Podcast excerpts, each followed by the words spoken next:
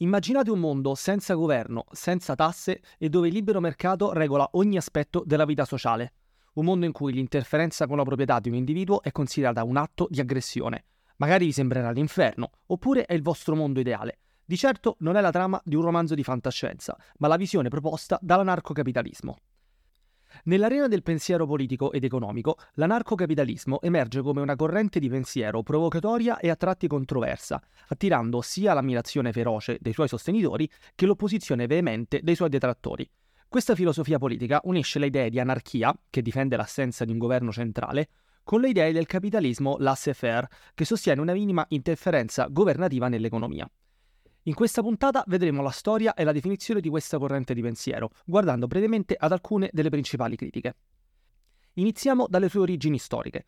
L'anarcocapitalismo è una filosofia politica ed economica che vede il governo come un'entità coercitiva da eliminare totalmente e propone al suo posto l'autoregolamentazione attraverso il libero mercato e la proprietà privata. Questa corrente di pensiero si fonda sulla convinzione che le transazioni volontarie tra individui e imprese, guidate dal principio di non aggressione, che vedremo tra poco, siano sufficienti a garantire l'ordine sociale senza minacciare la libertà individuale. L'anarcocapitalismo rifiuta pertanto qualsiasi forma di intervento statale nella vita degli individui, vedendo tasse, regolamentazioni economiche e monopolio della forza legale come atti immorali.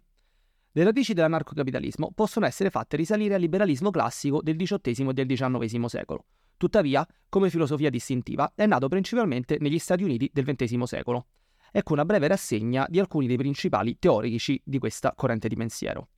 La figura più influente e comunemente associata all'anarcocapitalismo è senza dubbio Murray Rothbard. Economista e storico eh, e teorico politico, Rothbard ha combinato gli insegnamenti del liberalismo classico, dell'economia austriaca e dell'anarchismo individualista americano per definire per primo i contorni della filosofia dell'anarcocapitalismo. Rothbard era un devoto discepolo di Ludwig von Mises, un economista austriaco che promuoveva il libero mercato e ne adottò l'approccio metodologico alla scienza economica. Tuttavia Rothbard andò oltre le idee di Mises, argomentando che l'anarchia di mercato non dovrebbe essere preferita solo per ragioni di efficienza, ma dovrebbe anche formare la base etica per l'intero ordinamento sociale. E qui arriviamo a una prima caratteristica essenziale di molta filosofia anarcocapitalista. Essa parte da premesse teoriche di natura etica e metaetica, non come proposta di un sistema funzionante, tra virgolette.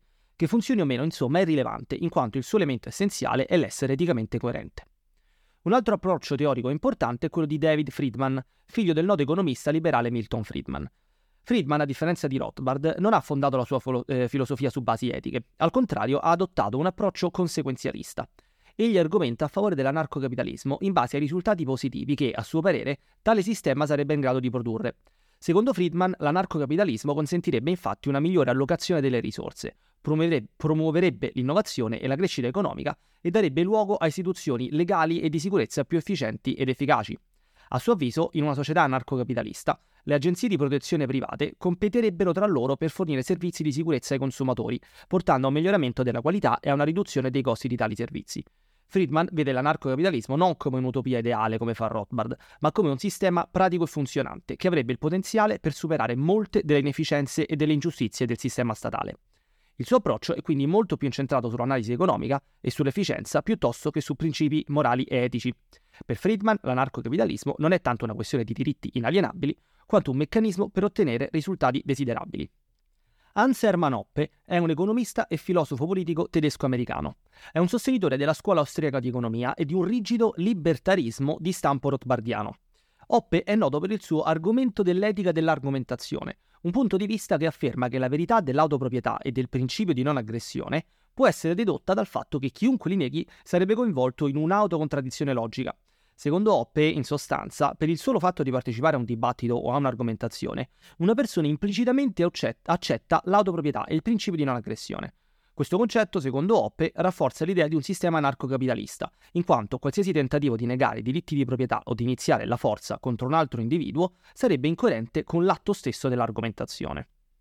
Michael Humer è un filosofo politico e etico americano che ha presentato una critica all'autorità politica dalla prospettiva dell'intuizionismo etico.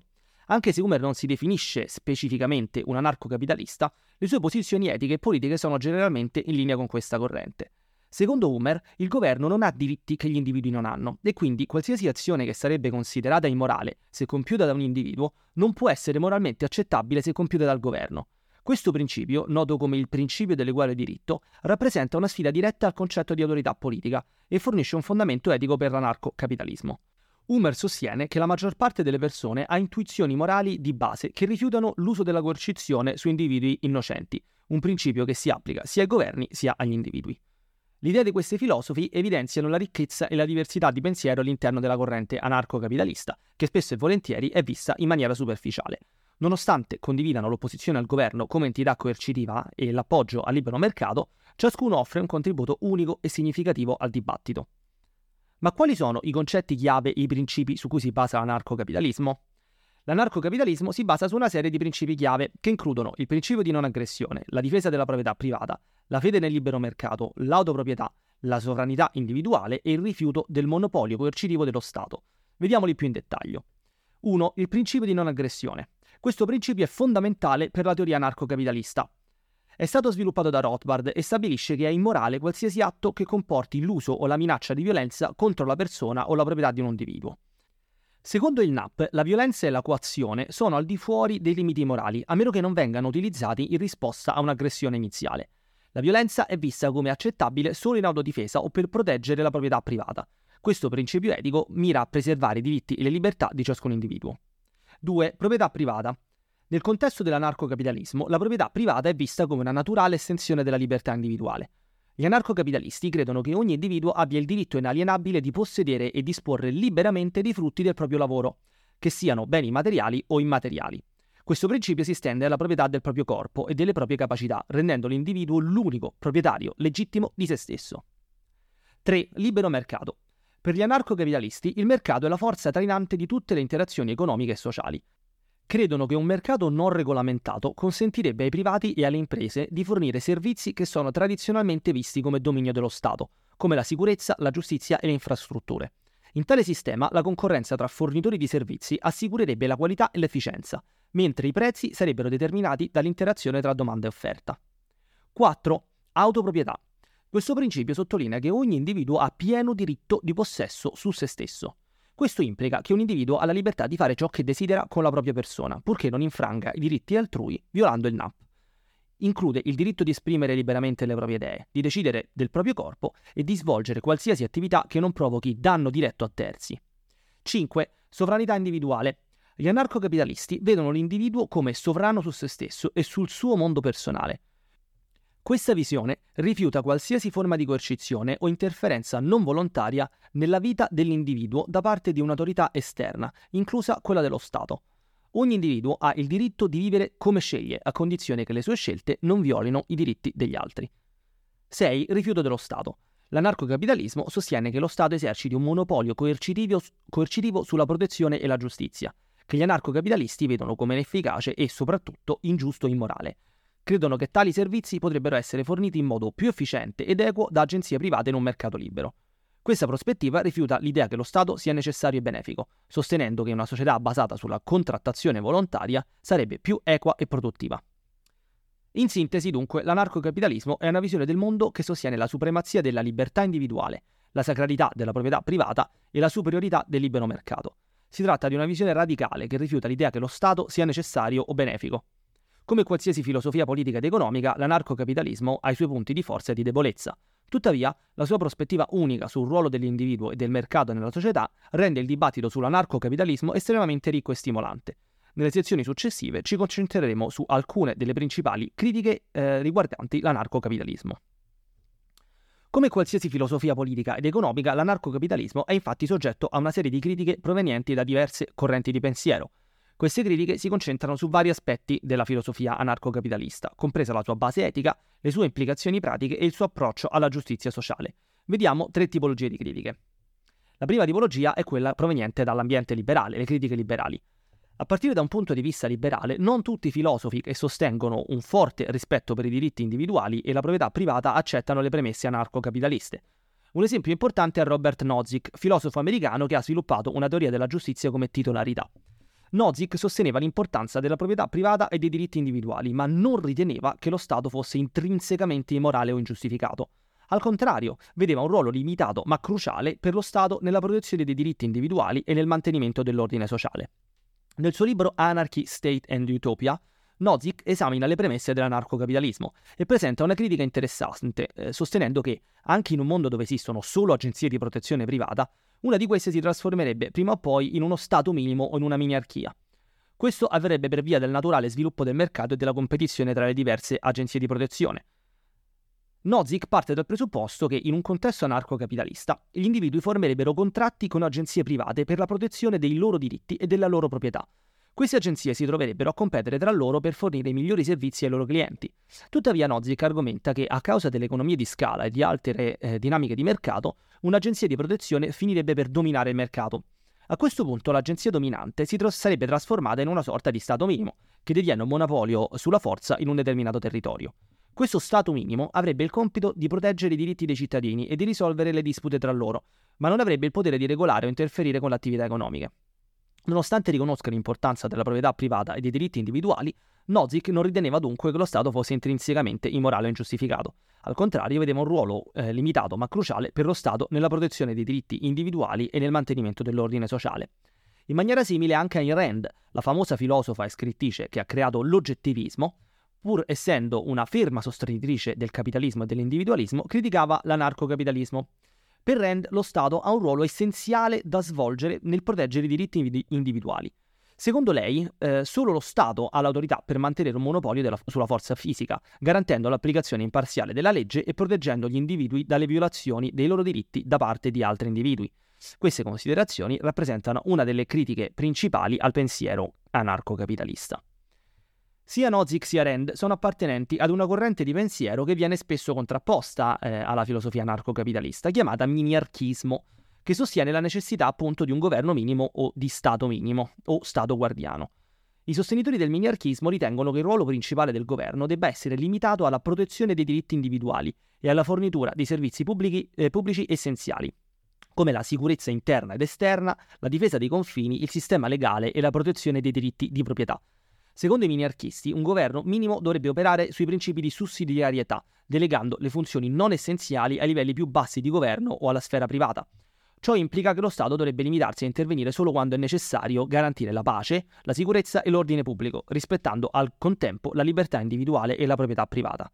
I minarchisti generalmente respingono un forte intervento statale nell'economia e sostengono un mercato libero e deregolamentato credono che l'iniziativa individuale e la libera inter- interazione tra gli attori economici siano più efficienti nella creazione di ricchezza e nel soddisfare le esigenze della società. Le critiche all'anarcocapitalismo provengono ovviamente in modo significativo anche da correnti di pensiero di stampo socialista. Queste critiche si concentrano soprattutto sulle implicazioni sociali ed economiche di un sistema basato esclusivamente sul libero mercato e sulla proprietà privata.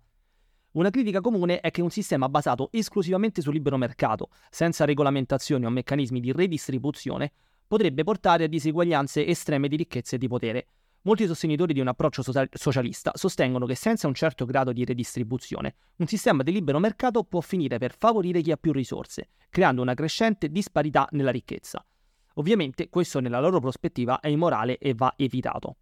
I critici socialisti sostengono appunto che l'anarcocapitalismo non tenga in considerazione le ingiustizie sistemiche che possono emergere da strutture di mercato non regolamentate, sottolineando che l'assenza di regolamentazioni e interventi governativi può portare a sfruttamento, povertà e disuguaglianze sociali estreme. Una critica correlata è che l'accesso alla proprietà privata e alle risorse non è equamente distribuito all'inizio di una società anarcocapitalista. Se per via ipotetica domani tutto il mondo passasse dal sistema attuale a un sistema anarcocapitalista, le condizioni di partenza non sarebbero ovviamente le stesse. Questo potrebbe portare a una concentrazione del potere economico nelle mani di pochi senza un merito reale, minando l'idea di un libero mercato in cui tutti hanno le stesse opportunità. I critici socialisti contestano anche l'idea che il mercato sia sempre la soluzione più efficiente e giusta, Sostengono infatti che ci sono aree della vita sociale, come la sanità, l'istruzione e la sicurezza sociale, che non dovrebbero essere soggette alle forze del mercato, ma dovrebbero essere garantite a tutti indipendentemente dal loro reddito o ricchezza. Per loro certi diritti o servizi sono fondamentali e non dovrebbero essere lasciati al caso o alla capacità di una persona di pagarli. Queste critiche indicano anche l'importanza etica della solidarietà sociale, della compassione e del mutuo aiuto, concetti che sostengono possano essere messi in ombra in un sistema strettamente basato sul libero mercato e sulla competizione. Sottolineano l'importanza di una società che si prende cura dei suoi membri più vulnerabili, cosa che potrebbe, eh, potrebbe non essere garantita in un contesto di anarcocapitalismo. In definitiva, i critici socialisti all'anarcocapitalismo vedono la necessità di un certo grado di intervento pubblico o comunitario per correggere le diseguaglianze, prevenire lo sfruttamento e garantire l'accesso ai beni e ai servizi essenziali. Le critiche pratiche, tra virgolette, all'anarcocapitalismo si concentrano sulla fattibilità e sull'efficacia di un sistema del genere in pratica, ovviamente. Uno dei principali punti di critica riguarda la fornitura di beni pubblici come la difesa, le infrastrutture, l'istruzione e la sanità. Secondo questi critici, senza un ente centrale che coordina queste attività, potrebbe emergere il problema dei free rider, in cui alcune persone godono dei benefici di un bene o di un servizio senza contribuire a pagarlo. Inoltre, potrebbe non essere possibile fornire tali beni in modo equo o efficiente tramite il libero mercato. Un meme famoso da questo punto di vista è quello ma chi paga le strade? Un altro argomento critico riguarda le esternalità negative, come l'inquinamento. In un sistema di libero mercato, le aziende potrebbero infatti non essere incentivate a minimizzare le esternalità negative della loro attività, poiché i costi di tale esternalità non ricadono direttamente su di loro. Inoltre, i maggiori guadagni a breve termine sarebbero preferiti rispetto ai, ai rischi a lungo termine. Questo è un tema interessante che approfondirò in puntate successive. Infine, molti critici sottolineano la potenziale instabilità di un sistema anarcocapitalista. Senza un sistema legale centralizzato e senza un ente che eserciti il monopolio sulla forza, potrebbero sorgere, secondo tali critici, dispute sulla proprietà e sul rispetto dei contratti. Questo potrebbe portare a una guerra di tutti contro tutti, classica critica fatta all'anarchia, in cui le persone cercano di far valere i propri diritti attraverso la forza piuttosto che attraverso un sistema legale imparziale. In sintesi, queste critiche all'anarcocapitalismo evidenziano una serie di sfide teoriche e pratiche alla sua implementazione. Sebbene l'anarcocapitalismo possa apparire attraente per la sua enfasi sulla libertà individuale e sul libero mercato, questi punti di, eh, di critica sollevano questioni importanti che meritano un'attenta considerazione. L'anarcocapitalismo, con la sua visione radicale della società e dell'economia, solleva questioni fondamentali sul ruolo dello Stato, sul significato della libertà individuale e sulla natura dell'ordine sociale. Anche se la sua implementazione pratica può sembrare problematica o addirittura impossibile per alcuni, le idee alla sua base rimangono uno stimolo importante al dibattito sul futuro delle nostre società. Le risposte a queste domande sono tutt'altro che semplici o definitive e richiedono un confronto continuativo e soprattutto non sbrigativo tra le diverse correnti di pensiero. Qualunque sia la vostra posizione, l'esplorazione dell'anarcocapitalismo offre, secondo me, un viaggio affascinante attraverso i confini dell'utopia politica e i dilemmi eterni dell'organizzazione umana. Vi ringrazio per avermi ascoltato e noi ci sentiamo alla prossima puntata.